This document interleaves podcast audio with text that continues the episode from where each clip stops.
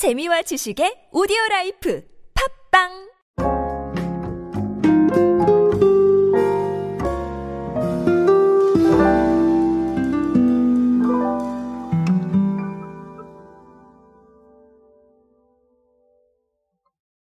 우리는 끊임없이 재미있는 걸 찾아야 됩니다. 이 재미있는 걸 찾는 여정은 꼭 취미라던가 아니면 여가 생활과 연관된 게 아니라 광고나 아니면 디지털 마케팅 프로젝트도 재밌으면 좋아요. 왜냐하면 여러 가지로 바이럴 되거나 관심을 끌 수 있는 확률이 더 높아지기 때문이죠. 그래서 제가 펀슈머 얘기를 드렸고 SNS 친화력 뭐 이런 얘기들도 드렸었는데 어, 오늘은 그런 사례 하나 또 나와서 저와 함께 다시 한번 정리를 해보도록 하시겠습니다. 안녕하세요 여러분 노준영입니다. 인싸의 시대 그들은 무엇에 지갑을 여는가 그리고 디지털 마케팅 트렌드 인싸력을 높여라 이렇게 두 권의 책의 저자입니다. 여러분들과 함께 디지털 마케팅에 도움되는 모든 트렌드 지식으로 함께하고 있습니다. 강연 및 마케팅 컨설팅 문의는 언제든 하단에 있는 이메일로 부탁드립니다. 오리온이 여러분 고래밥 한정판 컬렉션을 선보입니다. 고래밥은 뭐 너무 유명한 과자이기 때문에 그렇죠. 아, 우리가 정말 익히 알고 있는 과자인데요. 영 캐주얼 브랜드인 프로젝트 M과 예, 협업을 하는데 라두, 징어징가, 스타피, 엔돌핀, 요리보고 등등 고래밥 캐릭터 이미지를 활용한 티셔츠를 네, 내놓습니다. 여름을 맞아서 시원한 바다를 연상시키는 바닷속 캐릭터를 담는다. 뭐 이렇게 설명을 하셨습니다. 이것뿐만 아니라 고래밥 굿즈 패키지도 한정 판매를 하는데요. 고래밥과 고래밥 캐릭터를 담은 플레이트, 스테인리스 컵, 컵받침, 오프너 뭐 이런 걸로 구성이 되어 있습니다. 그래서 탑텐몰, 무신사 등과 스타필드 안성 등 고래밥 프로젝트 M 팝업 스토어에서 만나볼 수 있다라고 예, 설명을 했습니다.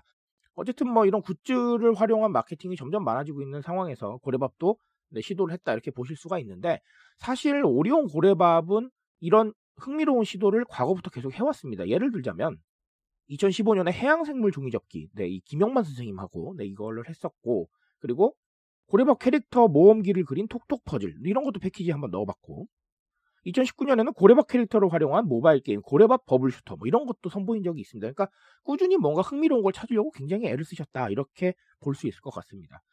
어쨌든 어, 이런 상황들, 그러니까 이제 고래밥을 단순히 먹는 게 아니라 입기도 하고 느껴보기도 하고 네, 이렇게 좀 다양한 마케팅으로 대중들을 만나고 있는 것이죠. 여러 가지 이유가 있겠지만 여러분 제가 뭐 대표적으로 말씀드릴 수 있는 건 역시 펀슈머죠. 흥미에 반응한다. 근데 이 흥미라는 건 제가 여러 가지 측면이 있다고 그랬죠. 재밌을 수도 있고 호기심이 느껴질 수도 있고 생경함이 느껴질 수도 있고 나한테 필요한 정보일 수도 있습니다. 이런 측면들 모두 재미에 들어가겠죠.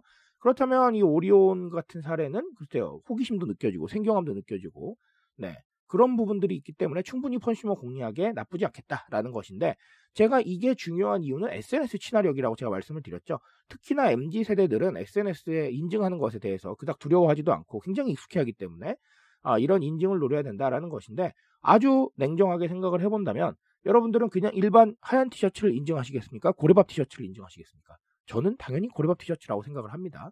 그런 인증이 나의 SNS 채울 재료가 되는 것이고 또 그게 만약에 좀 핫하다면 네, SNS에서 인싸력을 높일 수도 있겠죠. 그런 식으로 SNS 친화력을 높일 수 있는 하나의 방안으로 이런 펀슈머 아이템들이 존재하기 때문에 우리는 자연스러운 바이럴을 노리기 위해서 펀슈머 공략을 시도할 필요가 있다라는 어, 이런 상황을 말씀을 드리고 싶습니다.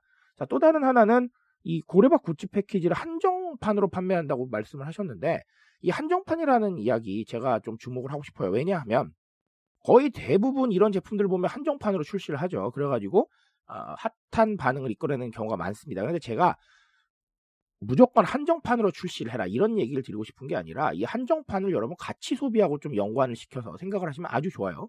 제가 가치 소비 말씀을 드릴 때도 그랬죠.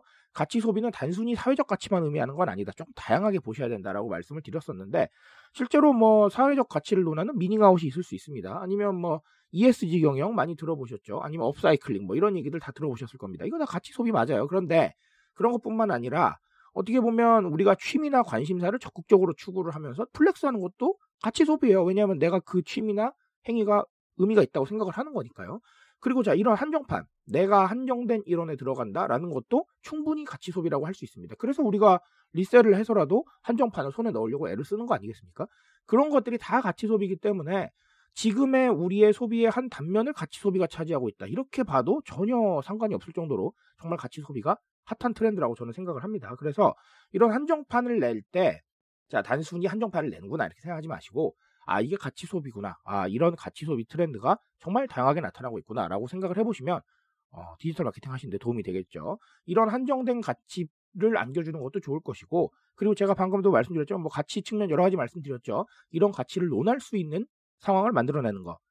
저는 디지털 마케팅에 있어서 아주 중요한 사례라고 생각을 합니다. 그러니까 이런 부분들 생각하셔서 조금 더 가치라는 단어를 좀 입체적으로 반영해 보실 수 있는 방법을 찾아보시기 바라겠습니다. 그래서 오늘 고래밥의 사료로는 컨슈머에 대한 생각들 한 번 더 해보시고 가치에 대한 이야기 조금 더 적극적으로 고민해 보시기 바라겠습니다. 오늘은 그런 고민으로 좋은 답 내려보시기 바라겠습니다. 트렌드에 대한 이야기 제가 책임집니다. 그 책임감에서 열심히 뛰고 있으니까요. 함께 해주신다면 언제나 뜨거운 지식으로 보답드리겠습니다. 오늘도 인싸 되시고요, 여러분. 감사합니다.